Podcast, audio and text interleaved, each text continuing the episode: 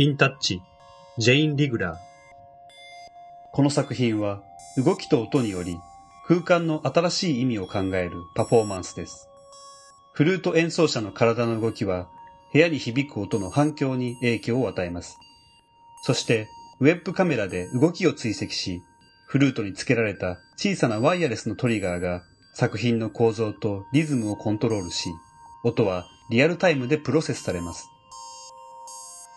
この作品は作者の2009年日米友好基金芸術家援助プログラムの一部として行われており、まだ制作の途中段階を発表しています。このプロジェクトでは5ヶ月にわたり日本の伝統舞踊と舞台建築を研究し、伝統音楽と電子音楽のミュージシャンとコラボレーションを行います。最終的な目標は2人から4人のパフォーマーが空間を動き回り、音や他のパフォーマーとインタラクションするアンサンブルのための作品を完成させることです。音の空間化、拡散はこの作品の重要な一部です。